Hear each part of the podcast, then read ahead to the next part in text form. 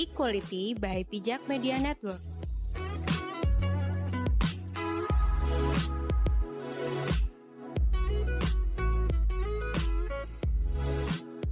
Halo, selamat pagi, siang, dan malam. Kembali lagi bersama Dinda Safira di dalam podcast Equality. Nah, masih edisi di rumah aja dan udah mulai bosen nih ngobrol-ngobrol soal corona. Eh, tapi kok di timeline muncul lagi tweet-tweet ini korban-korban perewean atau per pemerkosaan gitu-gitu.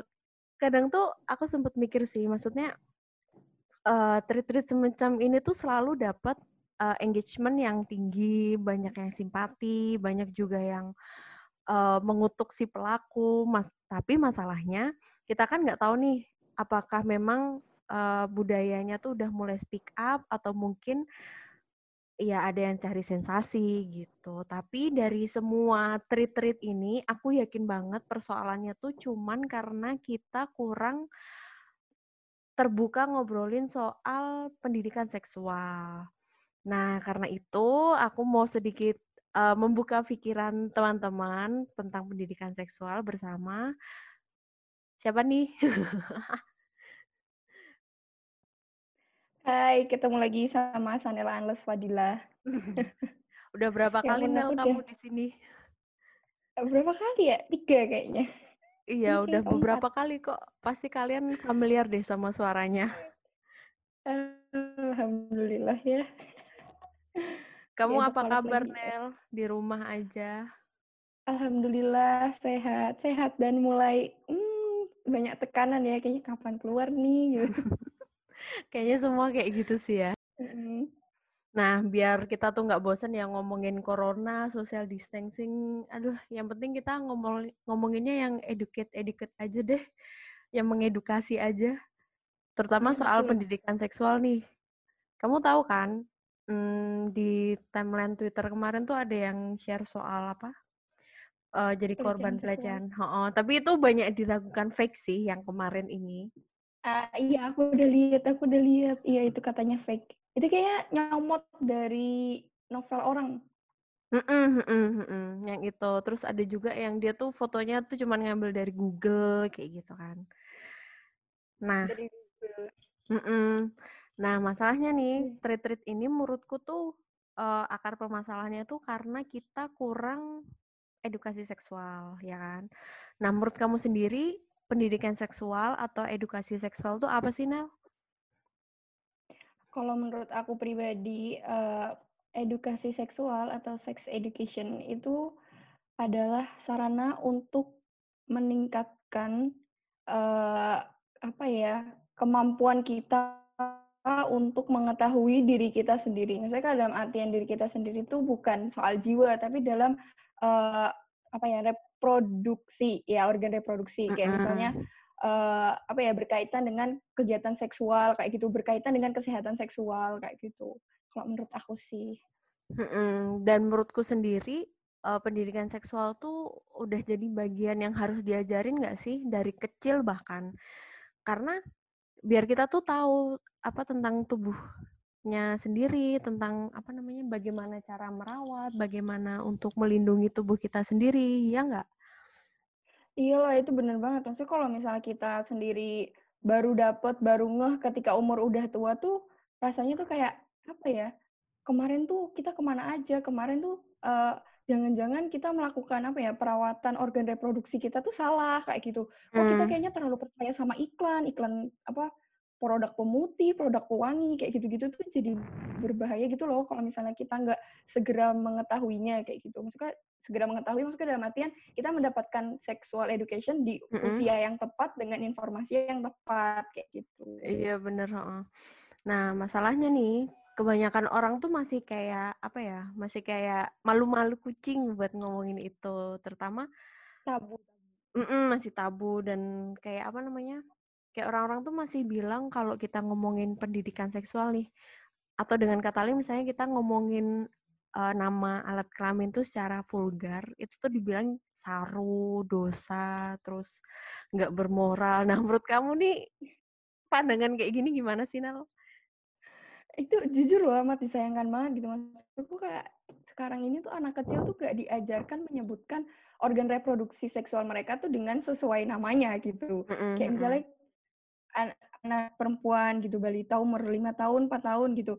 Itu tuh menyebut vagina tuh nggak dengan ini vagina gitu. Mm-hmm. Tapi menyebutnya dengan bahasa daerah gitu yang mana mungkin ketika besar sampai besar kalau memang nggak ada yang mengajarkan bahwa organ reproduksi dia itu vagina, dia nggak akan ngerti kayak gitu. Dia kan menyebutnya dengan bahasa yang lain kayak gitu. Padahal mm-hmm. ya it's okay gitu loh. Maksudnya kayak apa yang saru dari menyebut organ reproduksi kita kayak gitu loh. Maksudnya misalnya kayak di luar apa ya kadang kan organ reproduksi kita tuh malah justru dijadikan sebuah bahan ejekan kayak gitu loh.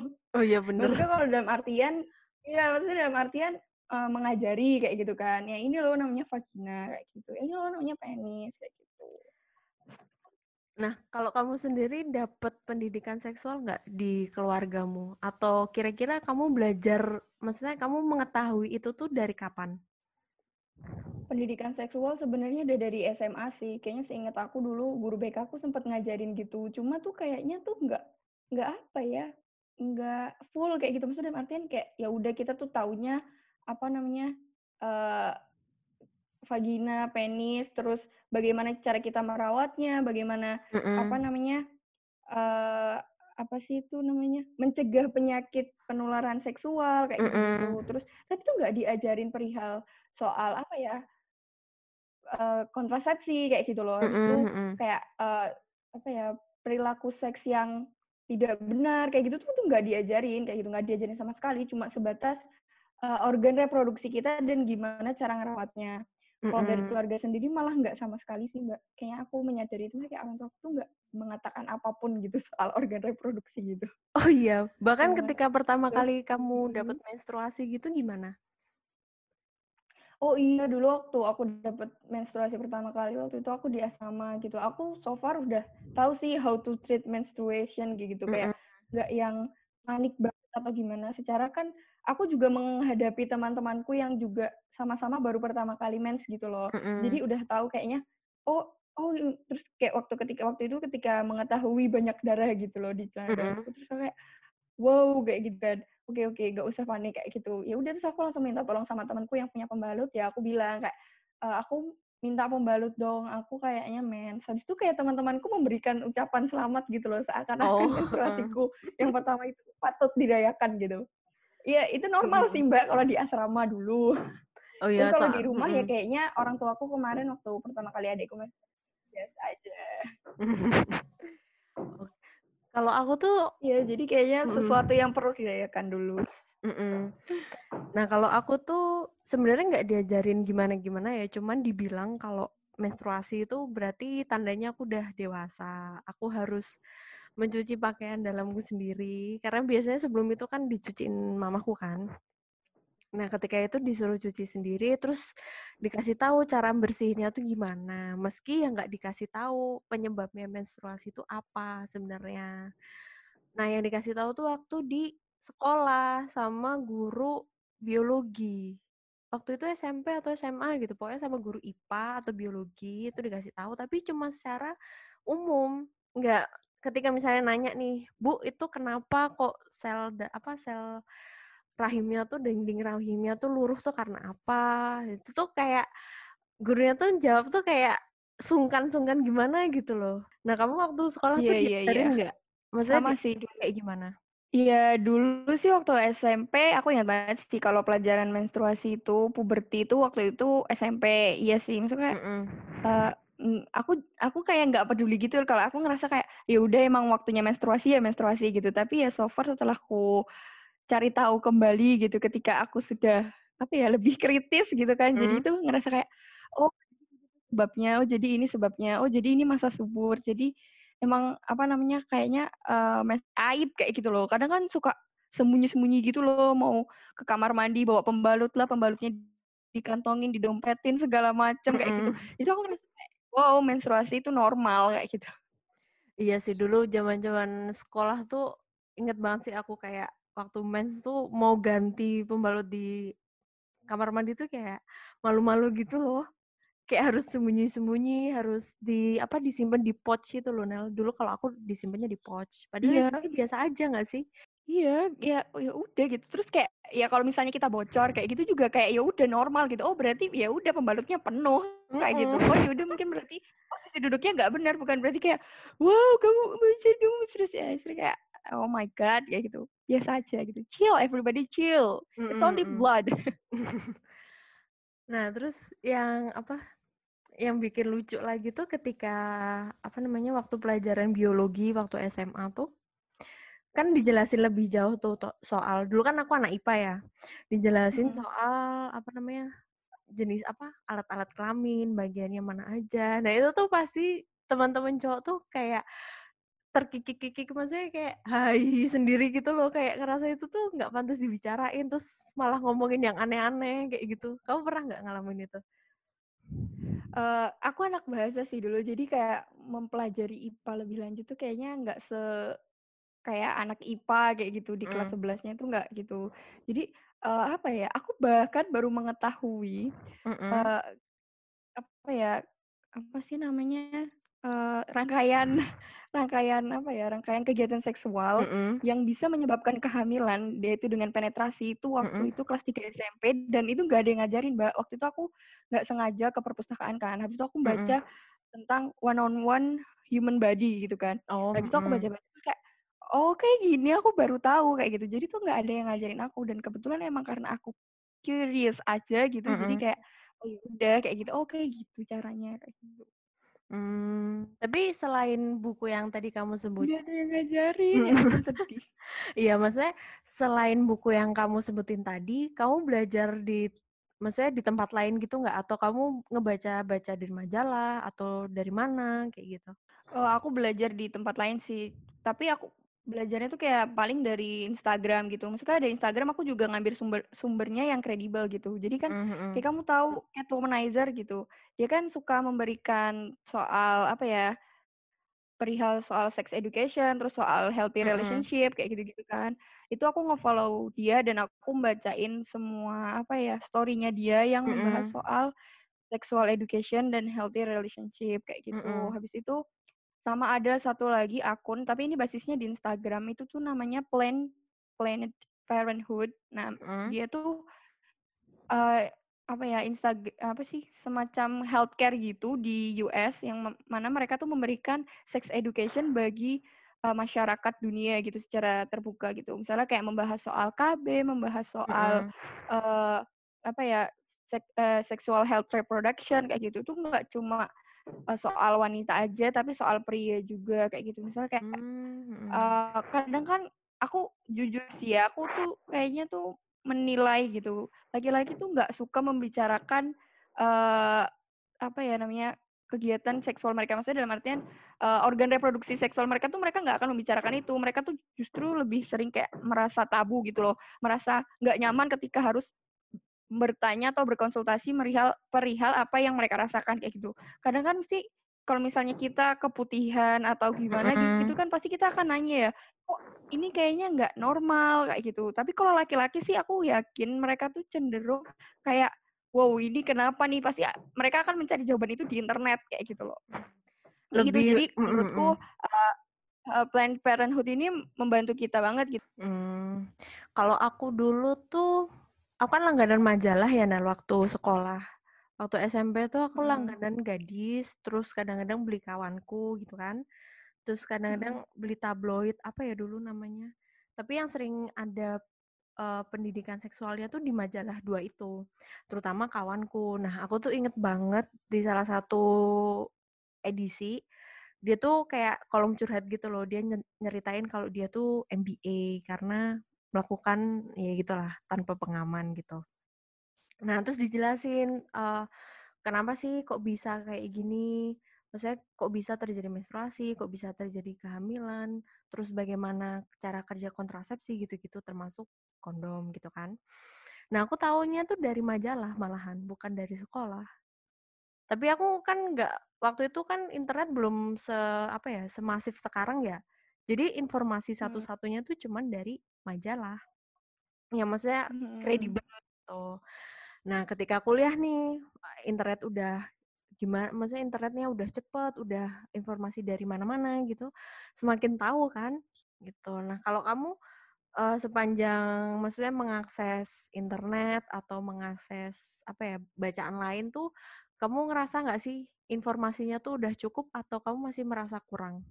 Uh, ya dibilang cukup nggak cukup sih mbak. Kayaknya kayak mencari tahu gitu seorang ginekolog yang punya akun Instagram yang memberikan kampanye sexual health reproduction itu aku tuh belum nemu akunnya yang seorang ginekolog itu. Maksudnya kan kalau ginekolog kan pasti dia tuh lebih apa ya namanya lebih bisa memberikan informasi yang mendalam gitu loh perihal uh, organ seksual reproduksi kita kayak gitu.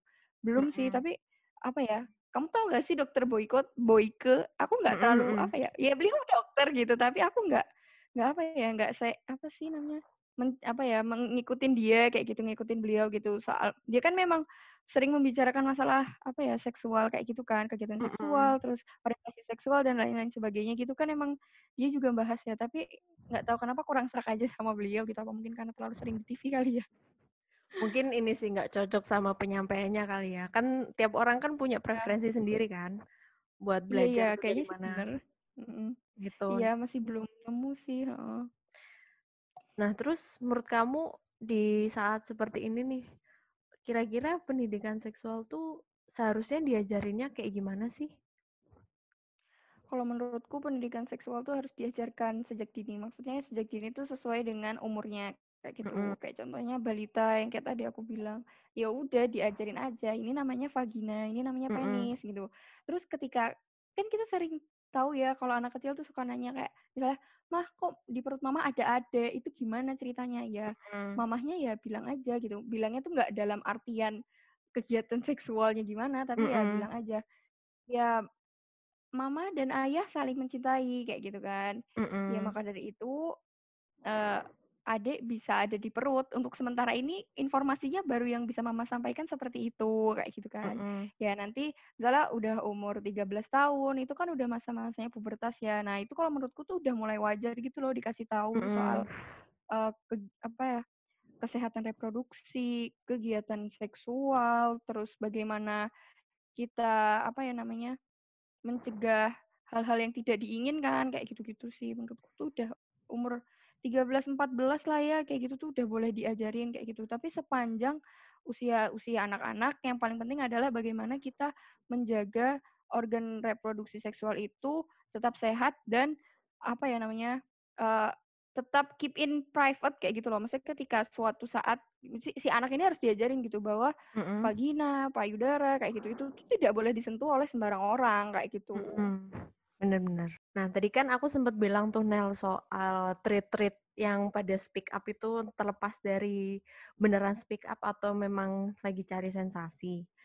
Nah, kamu sendiri melihat ini sebagai akibat dari kurangnya pendidikan seksual atau gimana? Atau menurutmu apa sih akibatnya kalau kita tuh nggak mendapatkan pendidikan seksual yang memadai?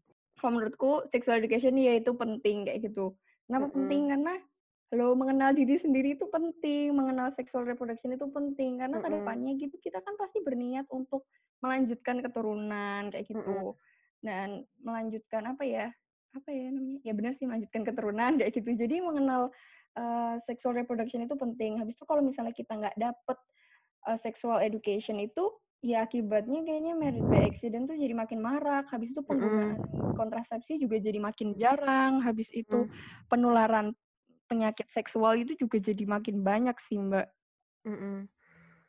Dan menurutku sih yang paling dasar yang harus diajarin dari awal tuh soal konsen nggak sih Nel?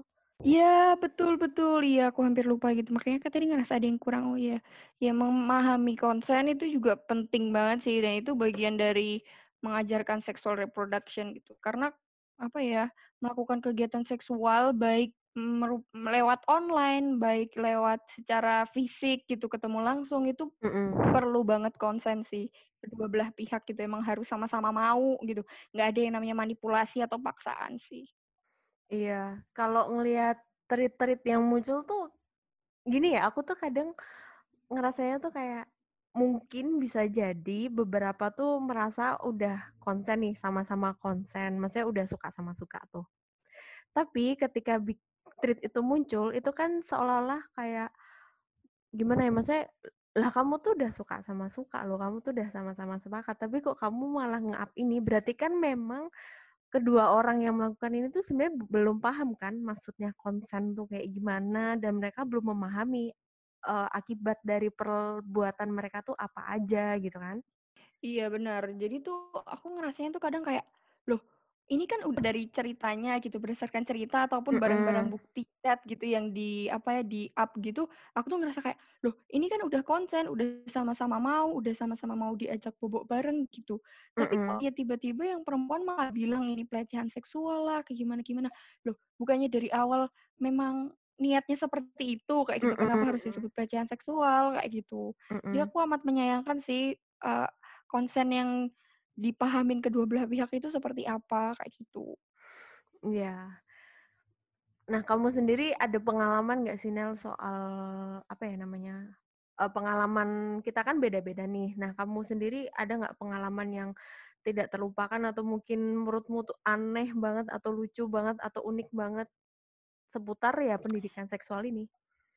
Hmm, kalau seputar pendidikan seksual nggak ada yang apa ya gimana gimana kayak semua selama ini aku dapat ya ya udah selama ini dapatnya di sekolah cuma sebatas kayak gitu sisanya mm -hmm. aku harus belajar sendiri aku harus cari tahu sendiri gitu tapi kalau momen pelecehan seksual sih ada sih waktu itu aku jadi korban seorang eksibisionisme itu mm -hmm. aku yang kayak oh my god kayak gitu what the hell happened mm -hmm. gitu kan apa mm -hmm. nih kayak gitu itu kayak wow wow ini kayaknya orang gila sih aku tuh langsung kayak deg-degan gitu langsung kayak mm -hmm.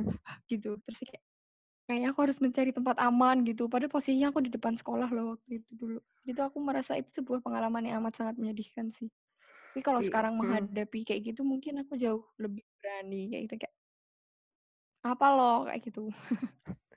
Berarti pentingnya pendidikan seksual tuh nggak cuma soal pengenalan kepada otonomi tubuh ya, tapi juga gimana sih caranya kita tuh tahu kalau ada orang nggak bener nih yang akan macam-macam sama kita, berarti kan otomatis kita harus bisa melindungi diri kita sendiri kan? betul betul sekali. Jadi kayaknya mm, apa ya sexual reproduction eh sexual education tuh nggak cuma sebatas memahami organ reproduksi seksual kita kayak gitu, organ reproduksi seksual laki maupun perempuan kayak gitu. Tapi mm -hmm. bagaimana kita apa ya ya mem memahami gitu kan kegiatan uh, seksual itu, terus lingkup apa ya namanya yang berkaitan dengan uh, ya benar sih seksual apa kegiatan seksual itu ya macam-macam itu tadi kayak mm -hmm. belajar pelecehan seksual, konsen dan lain-lain sebagainya itu bagian dari sexual education sih. Aku tuh pernah nonton sebuah video kalau nggak salah di YouTube atau di mana gitu tentang uh, pendidikan seksual di sebuah negara di Skandinavia. Aku lupa antara Finland atau Swedia,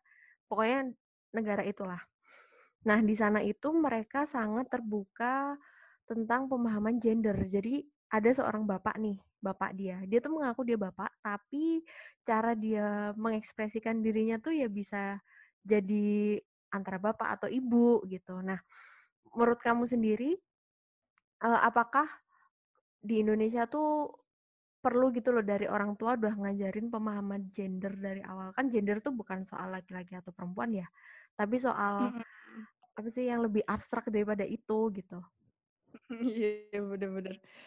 Ya kalau sekarang ini kalau misalnya orang tuanya udah milenial gitu mungkin bisa gitu ngasih mm -hmm. pelajaran soal gender gitu lebih paham soal gender gender dan segala apa ya yang melingkupinya gitu. Tapi kalau orang tuanya masih boomer gitu ya kayaknya mereka akan mengajarkan sebatas ya udah laki-laki perempuan kayak gitu. Bahkan mengajarkan orientasi seksual itu ya cuma sebatas laki-laki sama perempuan gitu.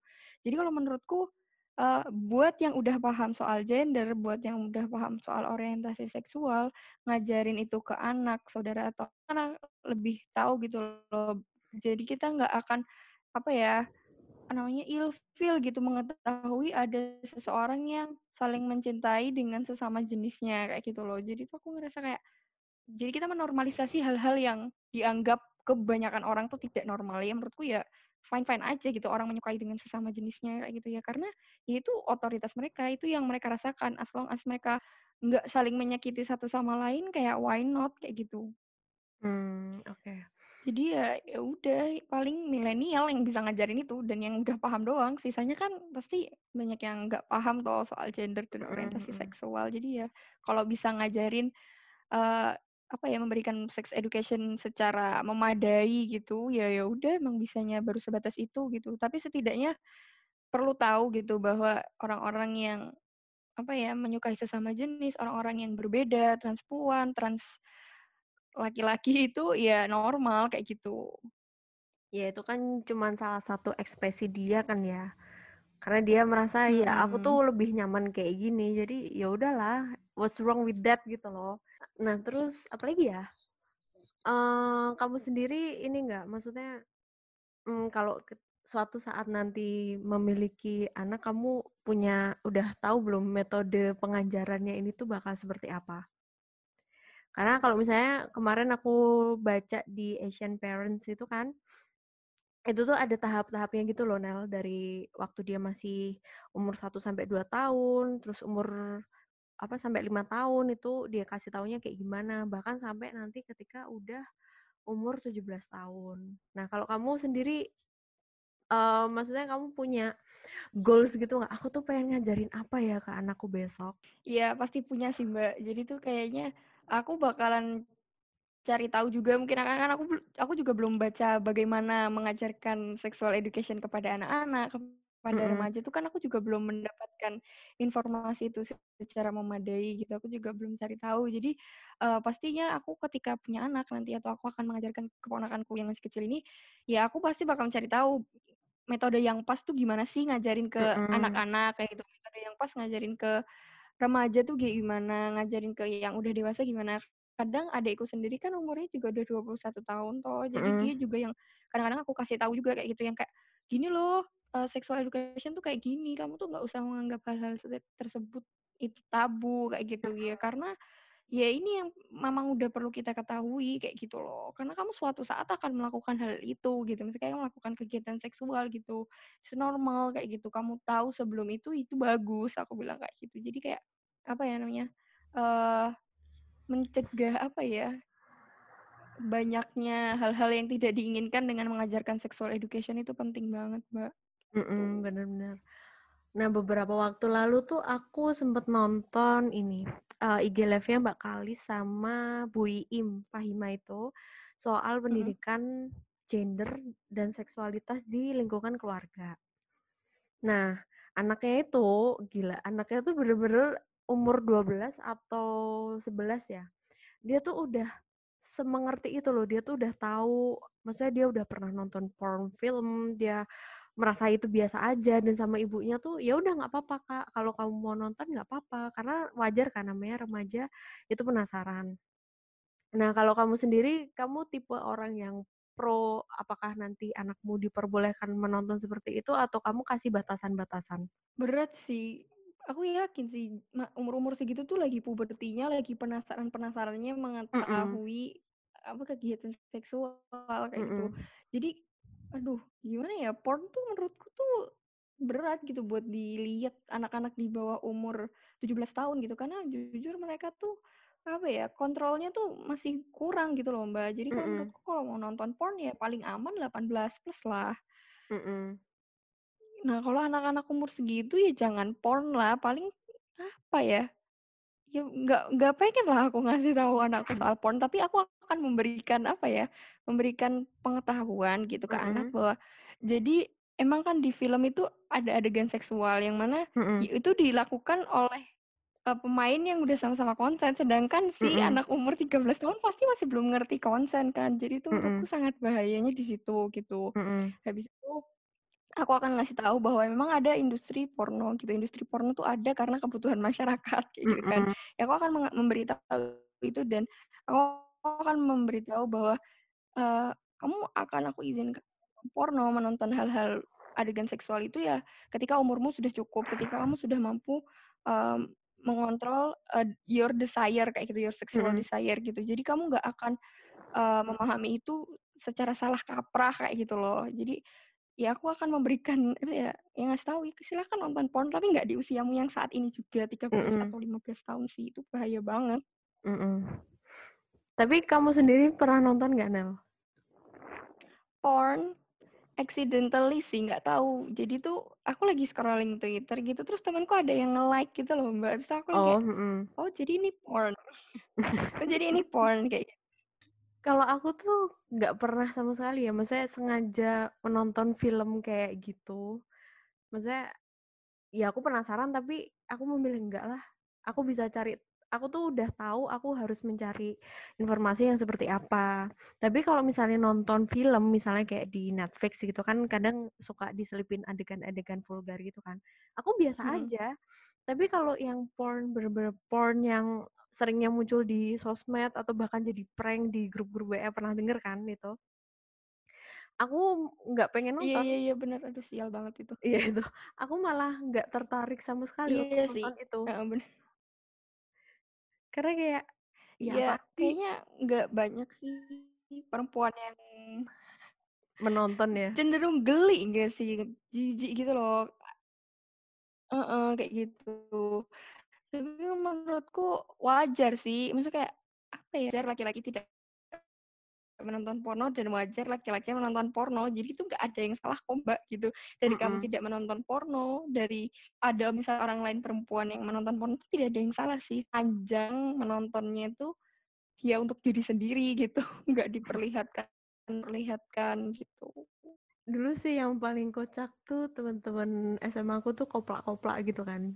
Jadi tuh pernah ada satu kelas tapi itu masih termasuk temen deket sih. Jadi satu kelasnya dia itu menonton film seperti itu di kelas waktu jam kosong pakai LCD karena di tab kelas tuh ada LCD-nya kan. Dan pada bawa laptop. Ya itulah nonton di situ aku kayak ya nggak apa-apa juga sih sebenarnya karena kan memang pengen tahu ya bukan untuk aneh-aneh gitu loh. Tapi nonton porno itu bukan bagian dari sexual education sih mbak. Iya memang bukan. Jelas bukan loh. Jadi memang aku tuh bukan. sering merasa salah kaprah gitu ngelihat orang-orang gitu yang kayak porno itu ditonton untuk sexual education. Woi halo assalamualaikum. Gak ngono ceritanya gak ngono caranya kamu mendapatkan informasi seksual woi. Aduh nggak ngerti deh aku.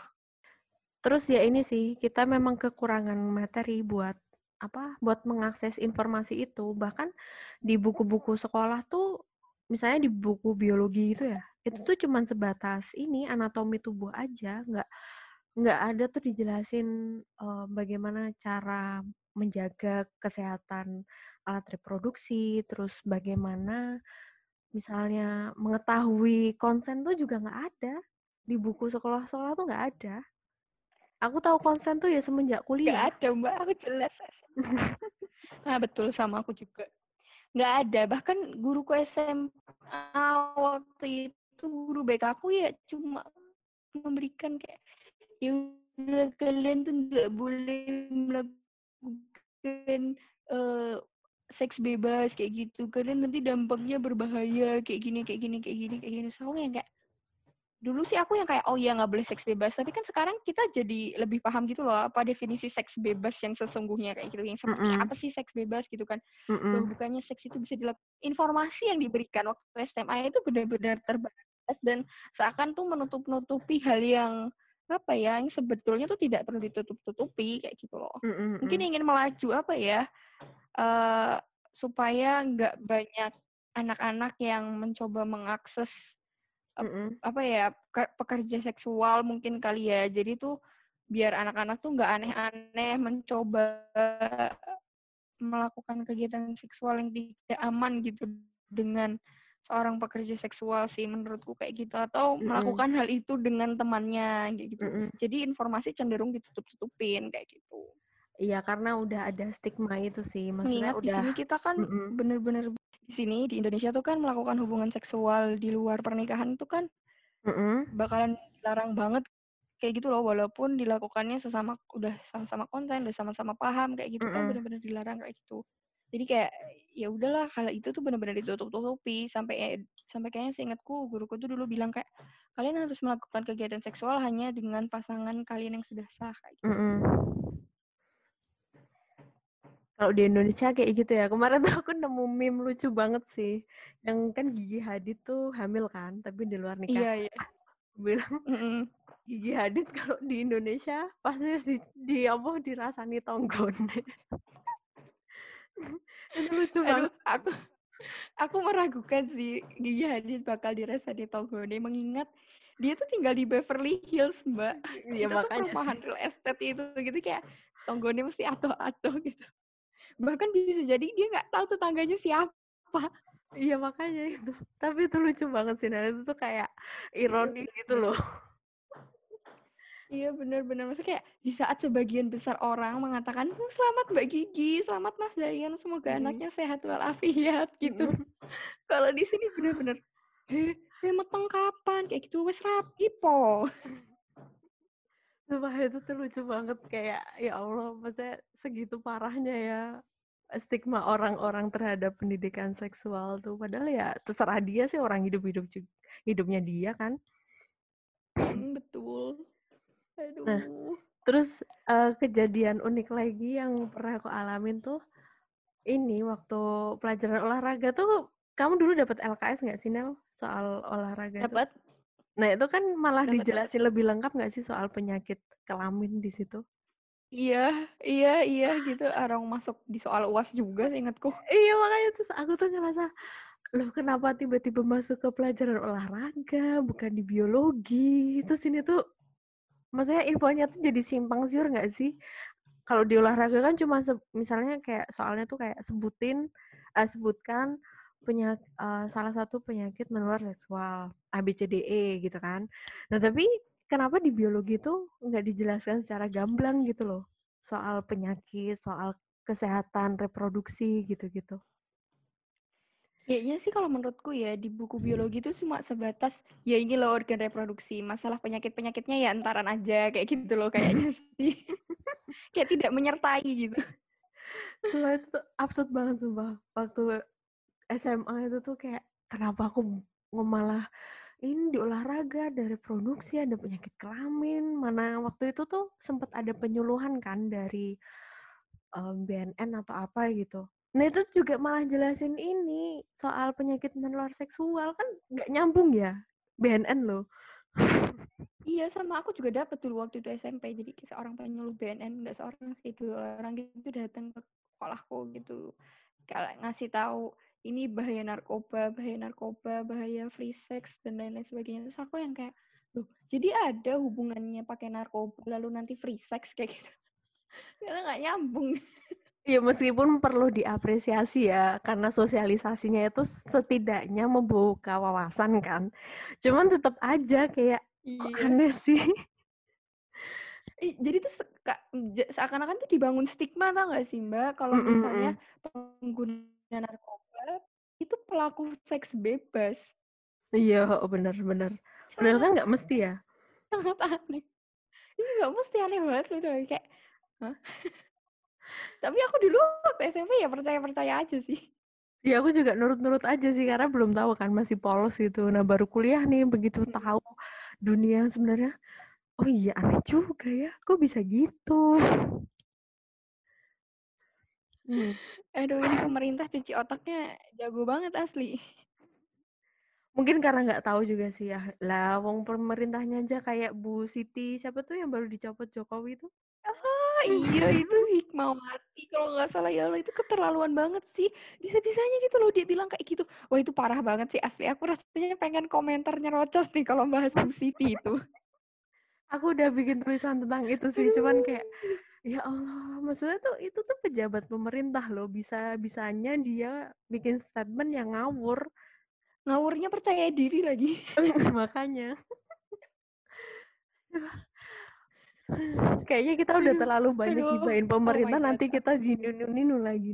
jadi ciduk jangan dong belum siap Oke. diciduk Nah, selain yang kita bahas lagi masih tadi, geli aku sama Bu Hikmah iya aku juga sama Mm. sih. Selain yang kita bahas tadi nih, Nel, kamu ada ini nggak mm, unek-unek lain sebelum kita akhiri obrolan ini? Karena kalau semakin lama kita nanti dinunu-ninu kan. Ya, iya benar-benar. Jadi buat para pendengar setianya Equality, aku tuh cuma pengen berpesan gitu. Carilah informasi perihal sexual education di platform yang tepat, dengan orang yang tepat, dan sumber yang tepat. Jadi kita tuh nggak akan salah kaprah atau misinformasi soal sexual education kayak gitu. Dan perlu diketahui juga bahwa porn itu bukan sexual education kayak gitu. Porn it's apa ya way your preference gitu loh terhadap uh, fetismu kayak gitu ya. Soal fetis itu pasti juga akan diajarkan dalam sexual education. Jadi kalau mau membahas perihal kegiatan seksual, semua yang melingkupinya itu sexual education menurutku akan mengajarkan itu kayak gitu. Jadi kalau bisa cari tahu sebanyak mungkin yang perlu mm kalian yang perlu kalian dan ingin kalian ketahui itu di, di platform yang tepat dan orang yang tepat. Karena kalau misalnya nggak tepat kayak gitu, mungkin kayak nanya sama Bu Siti Hikmawati itu benar-benar tidak tepat walaupun statusnya dia tuh petinggi gitu pejabat KPAI itu sangat apa ya menyedihkan kayak gitu loh. Jadi kalau bisa kalian udah tahu memang dia me membicarakan soal sexual education dengan apa ya dengan porsinya gitu dengan uh, apa ya um, pengetahuan yang ia miliki kayak gitu dan dia tuh memang kredibel untuk memberikan pengetahuan seksual. Jadi itu perlu perlu kita ikutin nggak perlu kita ikutin sih maksudnya perlu kita gali gitu informasinya perlu perlu kita tahu ilmunya kayak gitu. Jadi belajar sexual education itu bukan hal tabu tapi itu sesuatu yang perlu kalian ketahui supaya lebih mengenal diri kalian lebih mengenal uh, mungkin pasangan kalian. Karena kan pasti itu membahas soal bagaimana yang kayak tadi kita bahas soal konsen itu juga kayak gitu loh. Mm -hmm. jadi kalian akan lebih paham kayak gitu loh gimana sih harus menjalani hubungan dengan pasangan kayak gitu. Gimana sih menjaga kesehatan seksual, terus penggunaan kontrasepsi dan lain-lain sebagainya tuh kita akan dapat gitu di dalam sexual education gitu. Makanya tadi aku bilang uh, Planned Parenthood punyanya klinik di US Planned Parenthood US eh .org itu juga boleh di search gitu mm -hmm. karena itu juga akan memberikan informasi perihal sexual education kayak gitu. Jadi ya, halo, hal ini tuh tidak tabu. Oke, nah dari tadi kita bahasanya seru banget ya dari apa dari pengalaman kita waktu masih remaja sampai gimana caranya kita tahu gitu kan. Kayaknya menurutku udah cukup deh. Biar nanti teman-teman bisa uh, searching sendiri kira-kira mereka bisa mencari dari mana. Tapi kalau dari kita sih ya mungkin parenting apa .edu itu kata dia. Plan Parenthood. Iya, Plan Parenthood. Iya, planparenthood.org. Mm -mm. Sama yang mungkin di Instagram kan juga banyak influencer-influencer soal seksual mental health gitu-gitu kan. Nah, kalian bisa cari mm, di situ. Betul.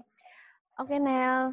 Terima kasih ya sudah menemani di Equality episode ke-23 hari ini. Jangan bosan-bosan yeah, terus. Aduh, aku juga seneng deh. Oh, nggak bakal bosen. Aku happy banget diajak collab terus. Oke. Okay. Jadi ada kegiatan.